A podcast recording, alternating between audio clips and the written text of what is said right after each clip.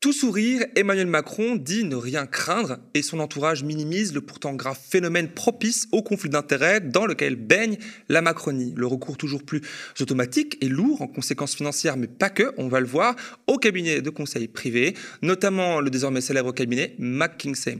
Alors, le parquet national financier vient d'ouvrir deux informations judiciaires sur le rôle des cabinets de conseil dans les campagnes électorales de 2017 et 2022 d'Emmanuel Macron, à chaque fois victorieux, ces campagnes, euh, enfin Emmanuel Macron lui-même, pardon, au second tour euh, face à l'extrême droitière Marine Le Pen.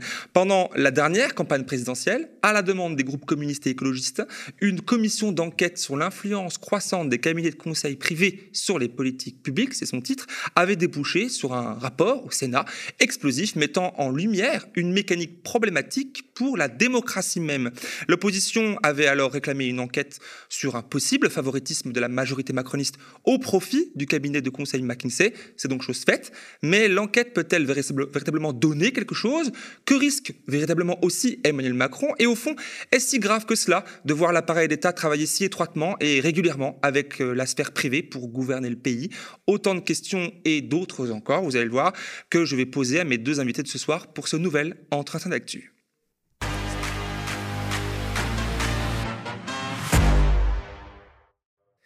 Et me rejoint en direct sur ce plateau la députée génération S euh, NUPS, Sophie euh, Taillé-Polian. Bonsoir. Bonsoir. Ex-sénatrice, surtout vice-présidente de la commission d'enquête dont on parlait à l'instant au Sénat.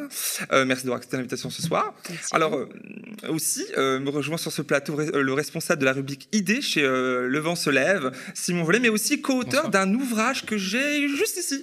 Magie du montage, même pas, c'est en direct. Vous voyez, Le- le- le- le- le- l'ouvrage qui s'intitule Consultocratie, on va parler de Tout tout à l'heure, les nouveaux mandarins Mm. aux éditions euh, FIP. Merci aussi d'être avec nous Merci beaucoup. ce soir.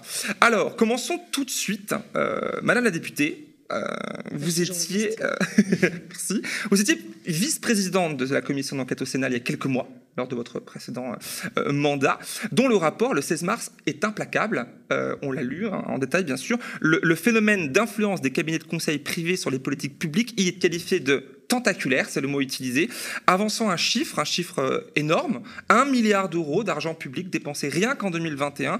Alors un chiffre énorme qui semble immense évidemment, mais que, mais que pour beaucoup, beaucoup euh, des, des simples mortels que nous sommes, un milliard, un million, on sait pas trop la différence, et ça paraît gros, mais bon en même temps dans, dans, dans le budget de l'État, c'est pas, quelque- pas quelque chose d'important.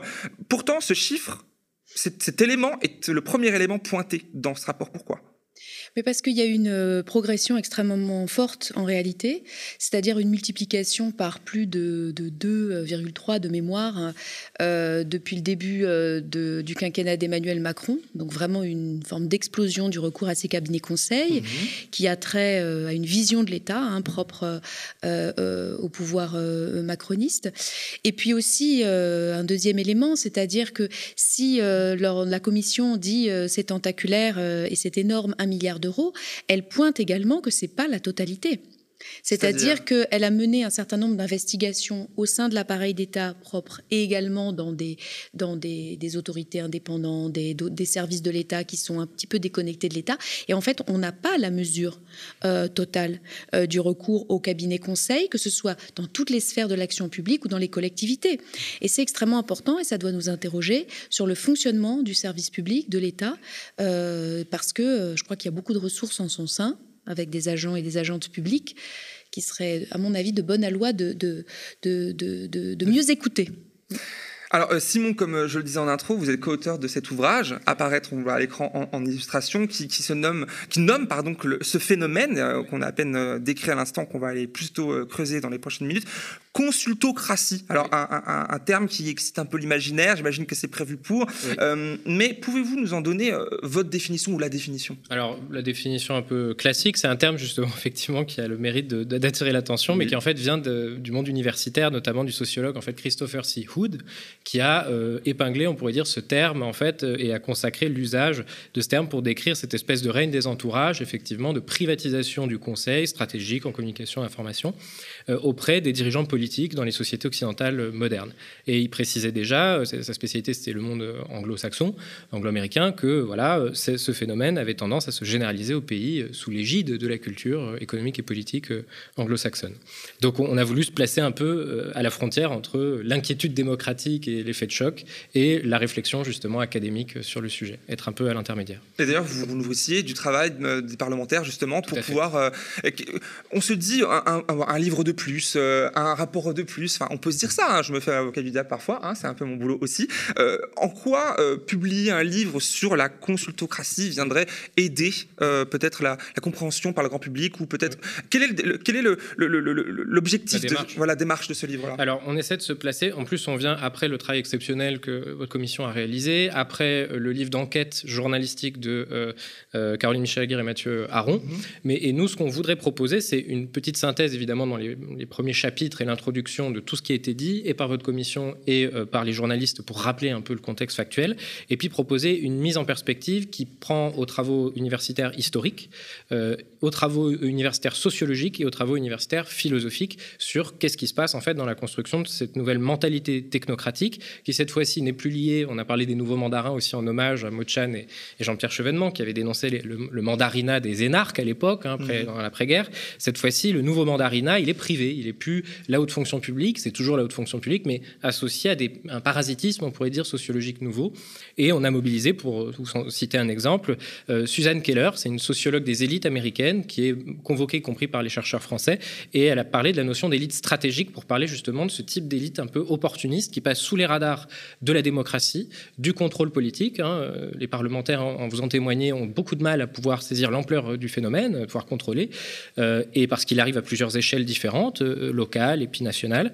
Et donc, bah, cette notion d'élite stratégique, c'est un peu les poissons pilotes, si vous voulez, de, du rapt, en quelque sorte, en compétences, en influence et en valeur économique de la haute fonction publique. Alors pour en revenir à l'actualité chaude qui nous permet de parler de ce sujet une nouvelle fois sur ce plateau dans les médias en général. Alors il y a donc bien eu suite suite à votre enfin au rapport que vous avez participé. Bien évidemment, c'est pas le vôtre. Mon chapeau oui. euh, pour euh, la, la rapporteure hein, de, de, cette commission qui a beaucoup beaucoup plus, voilà, parce que c'était une, une, une, initiative du groupe communiste au Sénat, euh, et donc vraiment c'est elle qui a conduit tout cela avec le président aussi euh, de main de maître. Voilà. Bien sûr. Alors suite à, à, cela, il y a eu des, il y a eu des effets. Il y a eu des effets. Il y a notamment ces, ces, cette double version d'information judiciaire qui, qui, vise le président Macron, tout du moins ses campagnes et, et son entourage. le président Macron qui a pu réagir il y a quelques jours à, à Dijon, vous l'avez peut-être déjà entendu, mais on va l'entendre une nouvelle fois ici. C'était sur France Info il y a quelques jours, on regarde un extrait. Ils ont déjà été regardés, re-regardés, re-regardés. Vous n'avez pas échappé que parfois les comptes de campagne pouvaient y avoir des problèmes. Et les miens, ils ont été regardés comme tous les candidats de 2017, déjà vus. Et puis ceux de 2022, ils sont comme tous les candidats à la dernière élection, en cours de revue. Donc les choses se feront normalement, elles doivent se faire, je dirais, avec sérénité et transparence. C'est comme ça que les choses doivent s'exercer. Président, pour que les choses soient dites, pardon, le communiqué, dont, le communiqué dont nous parlons euh, tous ne fait pas mention ni de votre nom ni de votre parti. Est-ce que ce sont bien des comptes de campagne d'En Marche, de la République En Marche comme, comme, vous, comme vous le dites très bien, moi je ne sais pas. J'ai vu simplement le communiqué. Personne m'a écrit, personne m'a appelé. Donc je pense qu'il y a un sujet avec beaucoup d'attaques politiques qui ont été faites sur la question d'un cabinet de conseil. Et c'est sur ce sujet que porte, euh, qu'a été ouverte une instruction euh, judiciaire. Bon, bah, il faut que la justice fasse le travail sur ce sujet. Vous avez raison de rappeler que ce n'est pas votre serviteur. Alors certains voudraient le politiser. Je veux que la justice fasse son travail de manière normale. Mais est-ce que vous craignez que la justice, au bout d'un moment, dise en effet c'était une forme de financement illégal que des gens de McKinsey travaillent pour cette rien. Et après, vous savez, euh, je m'en suis déjà expliqué des centaines de fois, donc ma réaction ne va pas changer. Mais comme votre confrère l'a très bien rappelé, euh, je crois que le cœur de l'enquête n'est pas votre serviteur. Alors, il dit qu'il ne craint rien, euh, renvoyant tout à la justice, pris de faire son travail, on, l'entend. Hein. On a pu aussi entendre ces derniers jours euh, Aurore Berger, députée et présidente du groupe Renaissance à l'Assemblée, exprimer la même chose. Et les nombreuses réactions des internautes sur, sur le web, notamment sur Twitter, se demandant légitimement peut-on faire confiance, je vous pose la question, vous, Madame la députée, en l'appareil judiciaire, en ses capacités actuelles, en son indépendance, pour y faire toute la lumière sur cette affaire? Moi, je crois qu'on peut lui faire confiance.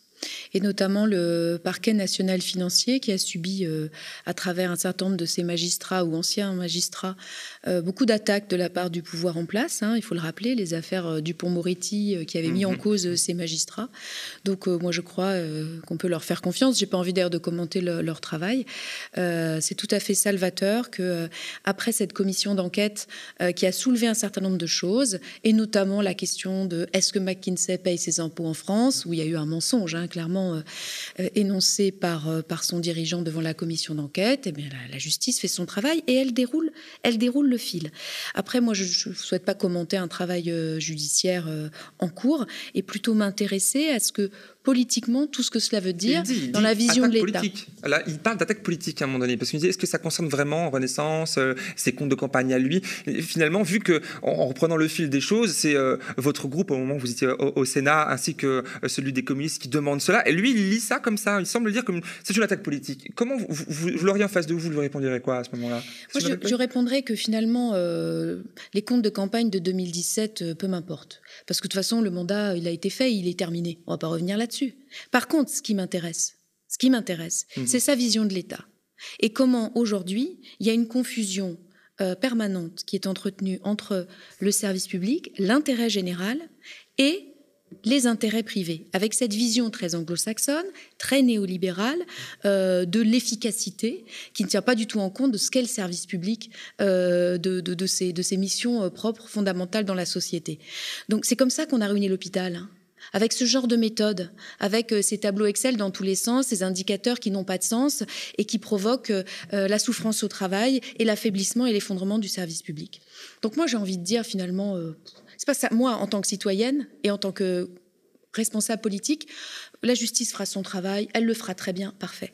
Par contre, euh, effectivement, ces gens ont travaillé dans sa campagne. C'est toute l'idéologie qui est portée dans sa campagne et dans son action publique que j'ai envie de dénoncer. Et moi, j'ai envie que nous proposions à la NUPES une autre vision de l'État une autre vision de l'État qui s'inspire, euh, je dirais, de, oui, de l'État en France, de son histoire. Euh, oui, l'État, avec ses hauts fonctionnaires, a su amener des choses extraordinaires.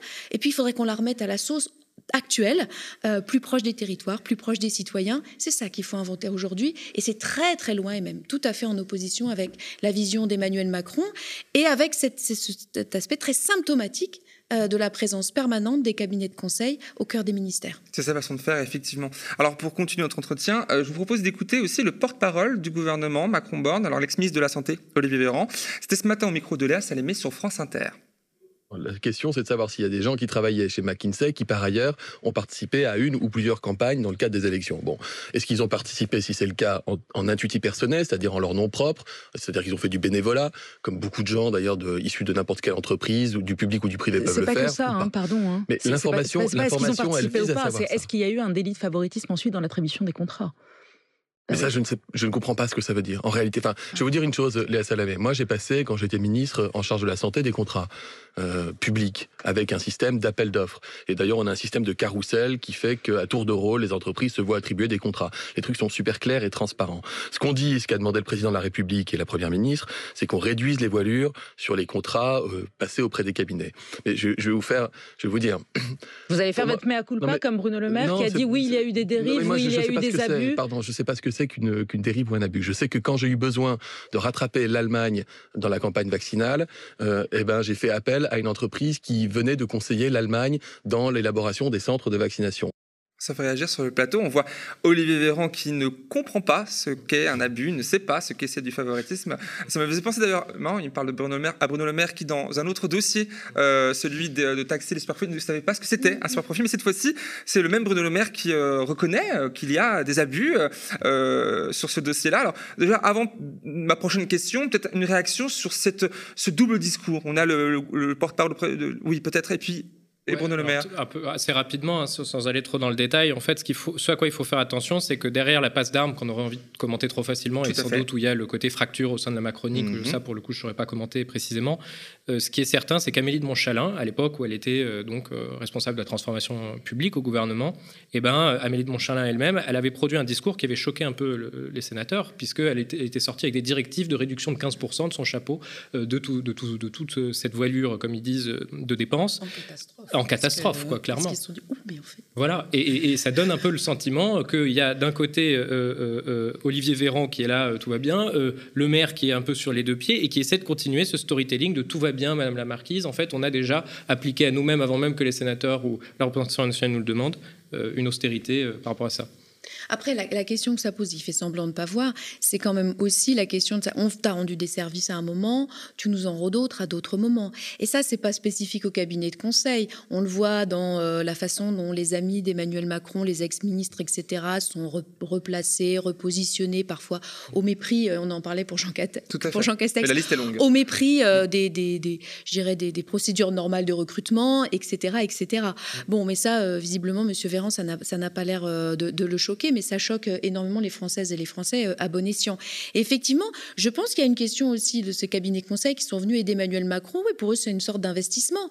Et d'ailleurs, ce que dit aussi la, commission d'enquête, c'est qu'il y a eu des, des, euh, des prestations ce qu'on appelle pro bono, donc gratos, euh, oh, allez, euh, vous inquiétez pas. Mais après, en réalité, c'est une façon de mettre un pied dans la porte, de rentrer dans, le, de rentrer dans la maison et puis après de s'y installer. Donc là, il faut les désinstaller. Alors, euh, bon, là, on l'a vu, la pirouette de, de, de M. Véran qui semble à la fois minimiser l'affaire, banaliser peut-être quelque part aussi cette pratique-là, mais dans tous les cas, il y a quand même une réaction que certains, je pense, peuvent avoir, et je, je vais la formuler dans mon rôle d'avocat du diable encore une fois. Est-ce si grave que cela de voir nos euh, responsables politiques, je vais au bout de ma question, je vous, je que vous allez répondre que oui, faire appel à ce qu'ils présentent comme des experts, des expertes pour leur fournir des expertises pour finalement prendre les meilleures décisions. Parce qu'ils ne peuvent pas tout maîtriser, les, nos responsables politiques. Vous-même, vous êtes député, vous ne pouvez pas tout maîtriser, vous faites appel à des tiers et des euh, personnes. bien sûr faire appel à des tiers pour des personnes qui ne sont pas sensibles à ce que vous portez, l'État, etc. Ça reste des personnes compétentes. On pourrait penser à du bon sens. Mais oui, mais alors, euh, c'est des gens qui sont compétents en tout, en fait. Ils savent tout faire, c'est formidable. Hein. Ils appliquent une méthode euh, toujours la même euh, à tout, etc. Mais en réalité, celles et ceux qui savent, c'est celles et ceux qui font le service public au quotidien. Et ceux-là, on les écoute jamais. Moi, je crois qu'il y a énormément d'agents euh, publics euh, qui seraient prêts à, travailler. D'ailleurs, dans le, dans, le, euh, dans le rapport, ça, se voit, il y a des exemples où en réalité, il y avait des agents qui travaillaient sur tel ou tel dossier et ils se faisaient doubler par un, un, cabinet. Et aussi, à un moment donné, on a payé un cabinet pour faire le lien entre Santé publique France et le gouvernement. Enfin, je veux dire, si on n'est pas capable de faire dialoguer ensemble les institutions, de l'État, bon, il faut se poser des questions. Donc oui, les experts, mais les experts experts, c'est souvent celles et ceux qui sont sur le terrain qui travaillent et leur encadrement. Et là, euh, ça pose la question euh, de gens qui savent tout sur tout euh, et qui ont tout compris sur tout, surtout et qui n'écoutent et qui ne regardent jamais la réalité, le terrain. moi, je crois qu'on a dans notre pays beaucoup d'autres experts et des meilleurs. Et ça me, c'est la parfaite transition pour parler de cette fameuse externalisation du pouvoir que vous développez dans votre, dans votre ouvrage, coécrit, bien évidemment, vous êtes quatre à l'avoir écrit. Euh, est-ce qu'on peut expliquer, bah, on comprend un peu, mais vous disiez tout à l'heure que c'était un peu anglo-saxon comme, euh, principe de faire. Euh, en quoi, en quoi c'est anglo-saxon En quoi c'est pas compatible avec la France? En quoi Qu'est-ce que c'est cette, cette Alors euh, ça, pour, ce serait très long de faire une histoire de la force de l'État central, notamment, soit jacobin ou autre, en, en, France. Donc moi, je, je, renvoie nos, nos, spectateurs, par exemple, aux magnifiques analyses d'Anis et Leport dans le monde diplomatique pour se faire une histoire un peu synthétique de la puissance publique de l'État dans une vision y compris républicaine et sociale, et pas seulement une vision réactionnaire. mais en tout cas, en ce qui concerne le monde anglo-saxon, il faut savoir qu'il y a plusieurs épisodes fondateurs. Déjà, la plupart des grandes firmes, même si ce n'est pas le cas de toutes, sont d'origine américaine euh, ou anglo-saxonne. Hein. on pense à McKinsey en premier lieu. Euh, et en fait, ces firmes, leur histoire, c'est d'avoir essayé si ce n'est par tous les moyens, en tout cas régulièrement, de coloniser le pouvoir, parce que comme vous disiez très bien, le pro bono, par exemple, hein, donc le, gratuit, euh, toutes ces techniques de, mettre un pied dans la porte, eh ben, on voit ça depuis très longtemps, dans les années 80-90, les grandes années du néolibéralisme. En fait, Bill Clinton lui-même, dans la transition des gouvernements de droite au gouvernement de gauche, il y a eu ça aussi contribué à l'émergence d'une post-politique, hein, le sentiment que gauche et droite c'est pareil.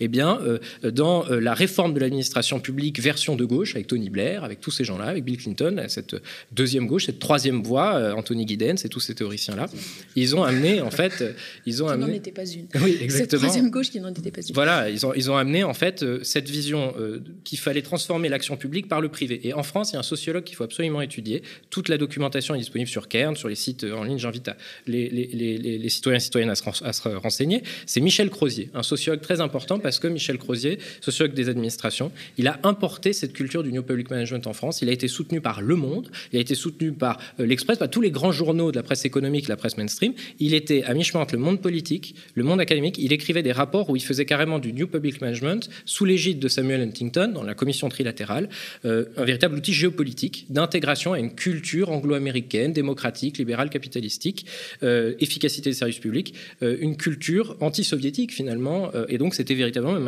une perception. Ça s'inscrivait dans un, dans, un, continuum géopolitique américain. Donc c'est assez fascinant de s'apercevoir qu'ils sont voilà, pris dans cette histoire-là. Alors on comprend bien là que euh, qu'au centre du débat, hein, je vais vous entendre sur ce point, j'imagine, réside la question de la porosité. On, le voit entre le, ces cabinets privés et pouvoir politique, avec une sorte de pantouflage. Et on pas le voit. Que les cabinets privés. Et pas que les cabinets. Vous allez pouvoir nous en dire un, mot.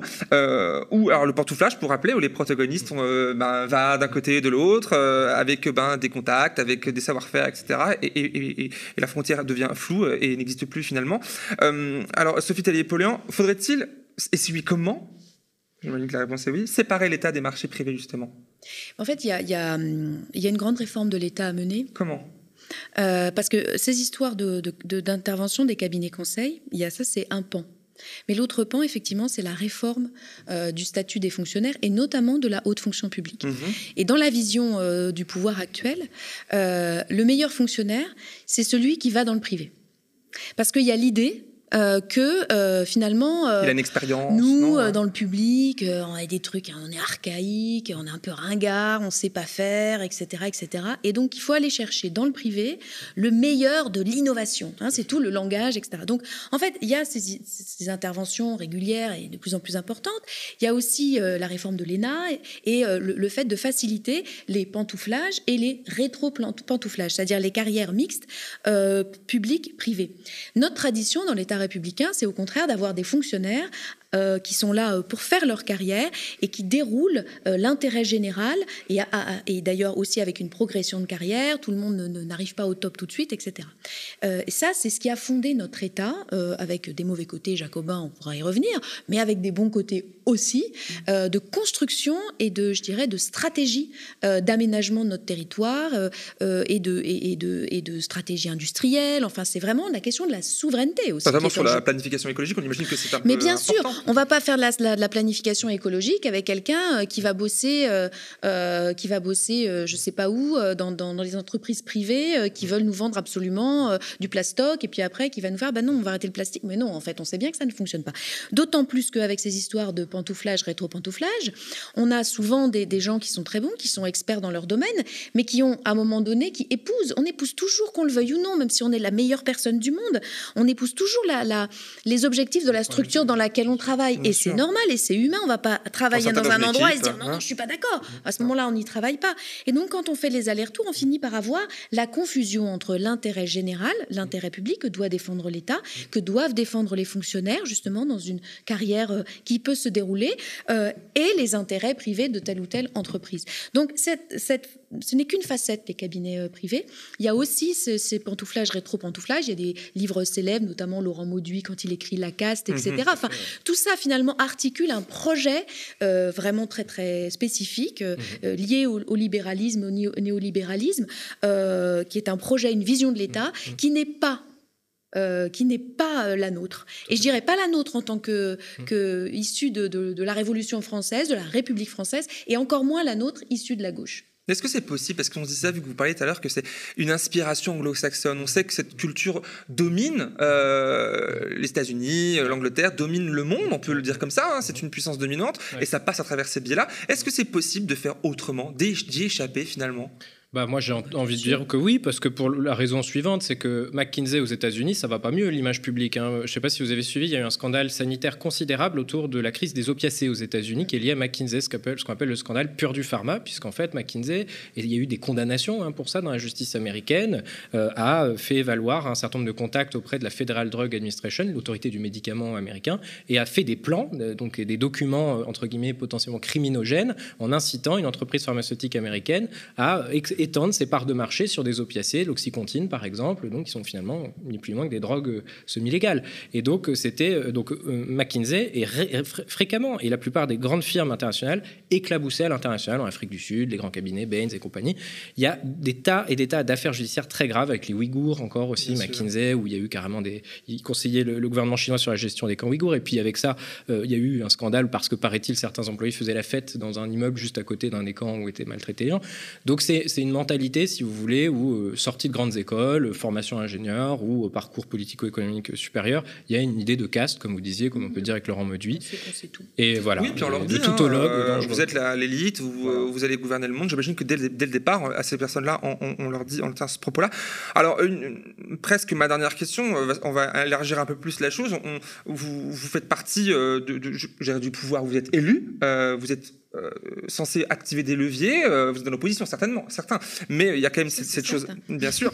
Euh, mais voilà, il y a quand même cette question qu'on se pose, alors qu'on va de, procédure en procédure, on va de commission d'enquête parlementaire en, information judiciaire, sans oublier les, bah, les médias qui aussi font participent à, ces coups d'éclat-là, que, tout cela génère souvent. Mais on a le droit de se poser cette question est-ce que l'état de droit, notre état de droit, de droit pardon, était encore en mesure d'opérer un bras de fer avec ces puissances qui, ne sont, sont toujours plus puissantes, parfois plus puissantes que les États eux-mêmes. Est-ce qu'on est encore, on a encore un État suffisamment puissant oui, non, mais bien sûr qu'on est un État suffisamment puissant pour interdire à nos fonctionnaires, s'ils veulent partir dans le privé, très bien, mais à ce moment-là, ils perdent le bénéfice de leur concours, ils ne reviennent pas.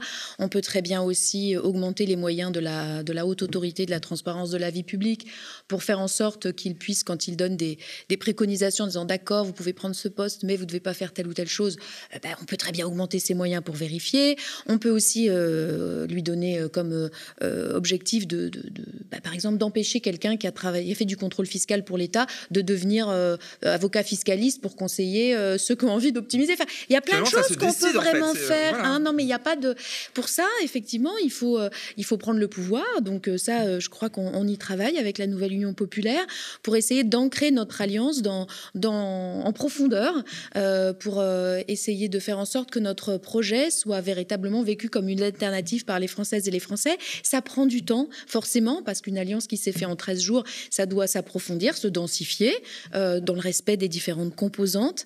Euh, mais je crois que ça va, ça va arriver, ça va advenir euh, parce que les gens l'attendent et parce que nous sommes au travail. Et on l'entend, du coup, le, propos en destination des électeurs et électrices, des, Françaises et des Français, à travers un ouvrage, il y a aussi cette volonté hein, d'atteindre le public et de, de, le conscientiser, de le politiser, je ne sais pas si on peut dire ça comme ça, j'imagine. Absolument finalement, le, fil conducteur de tout ce qu'on s'est raconté ce soir, ça reste, euh, dans cette affaire-là, une question démocratique. Tout à fait. On est d'accord là-dessus. Et qui dit démocratie dit peuple, évidemment. Alors, on a entendu le propos, vous êtes tenu envers eux, mais on ne cesse d'ailleurs de constater de la défaillance de notre démocratie française. Hein. On se souvient de l'étude de, chez The Economist qui a encore pour la seconde année consécutive déclaré la, la, ben, que la, démocratie française serait défaillante. Mm-hmm. Euh, quel serait ce soir le mot de la fin à destination des personnes qui nous écoutent pour leur dire ben voilà n'allez pas euh, cesser de vous parce que beaucoup de personnes se disent bon voilà on va il y a des affaires elles sont souvent sans suite Hein, on l'a vu par exemple en première partie de l'émission, l'ancienne ministre chargée, euh, vous savez, euh, mm. euh, Caroline Cailleux, qui finalement, l'action des, associations lorsqu'elle avait tenu des propos homophobes avait, avait, été sans suite. Il y a beaucoup de, de désillusions. sans suite. Ah, ça a été sans suite. Hein. Non, je veux dire, elle est restée au gouvernement. Non, je veux dire, ça a été classé sans suite, cette ah oui, oui mais tout ça, ça ancre dans le débat public petit à petit. Mm. Les, mais ça nourrit un fatalisme et beaucoup de personnes. Ça, nourrit le rapport de force pour protéger les droits des gens et des personnes. Et moi, je crois qu'on avance sur ces questions. Et comment vous leur dites ça? Parce que moi, je le vois autour de moi. Vous le voyez sans autour de vous, peut-être peut-être moins. Les personnes cessent, beaucoup de personnes cessent de s'informer, de militer, de voter, on le voit, d'agir. Qu'est-ce que vous leur dites? Le mot de la fin, c'est celui-là. Simon et ensuite. Euh, Alors, euh, je, suis désolé, je vais faire un peu une référence un peu, un peu pédante, un peu universitaire. Il y a un historien que j'aime beaucoup, et c'est un historien de l'État, par ailleurs, de l'État français, Norbert Elias, qui disait justement que les technologies modifient notre rapport au corps, à la politique, à la société. Ça va du trottoir, à la façon avec laquelle notre corps se tient à table, et les nouvelles technologies, ça va euh, dedans aussi. Et en fait, à chaque fois qu'une nouvelle technologie, ça vaut pour la politique, ça vaut pour les sciences, pour tout, apparaît, l'énergie euh, qu'on peut mettre dans la société, elle est modifiée. Simplement, l'énergie disparaît jamais. Donc, par exemple, les guerriers, on leur a appris à, passer au jeu de la séduction à table avec, vous savez, les couverts. Quand on a inventé les couverts, ça s'appelle la curialisation des guerriers. Et eh ben, nous, on est dans une société de consommation avec l'information euh, qui nous arrive comme ça, avec cette infobésité, comme on dit maintenant, et puis ce sentiment dont vous parlez de désespérance, qui est lié aussi aux nouvelles technologies, à cette info en continu dont on a besoin aussi avec vous, mais qui est euh, voilà. Et simplement, la frustration, elle disparaît pas c'est pas parce que les gens sur le moment en fait leur énergie elle est un peu affectée, leur énergie vitale, libidinale on dirait euh, est affectée, qu'en fait elle va pas à un moment revenir comme les gilets jaunes l'ont fait. Et je veux pas être dans euh, l'incantation, mais je suis persuadé qu'un mouvement démocratique d'ampleur est très très près de se produire vu l'état quand même de violence subie, enfin de manière consécutive par nos citoyens en permanence, par tout, par tout le monde quoi. Madame la députée, mot de fin? Non, mais moi, je, j'en sais rien. Est-ce que, mmh. enfin, la colère, elle est là, et la souffrance, euh, et, et, et, le sentiment extrêmement fort euh, d'injustice. Mais ce que je disais tout à l'heure, euh, il, y a, il faut un débouché politique à tout ça.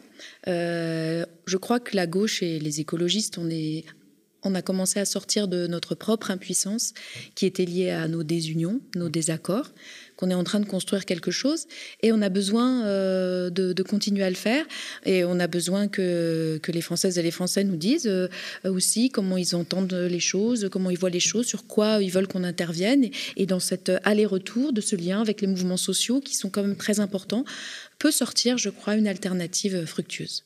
Eh bien, on va suivre tout ça, bien évidemment, aux médias, euh, comme on le fait. Merci à, à, vous, euh, Sophie Taillé-Polion. Je vous rappelle, je rappelle, je vous rappelle pas, vous, vous le savez, que vous êtes élu du Val-de-Marne à l'Assemblée nationale. Élu dans le Val-de-Marne. Génération OS euh, NUPS. Et vous aussi, Simon Vollet. Alors, le livre a retrouvé le 2 tout à fait, le 2 décembre, décembre en librairie. voilà, votre co-auteur de Consultocratie Audition FIP. Bonne soirée à tous les deux et, et à bientôt.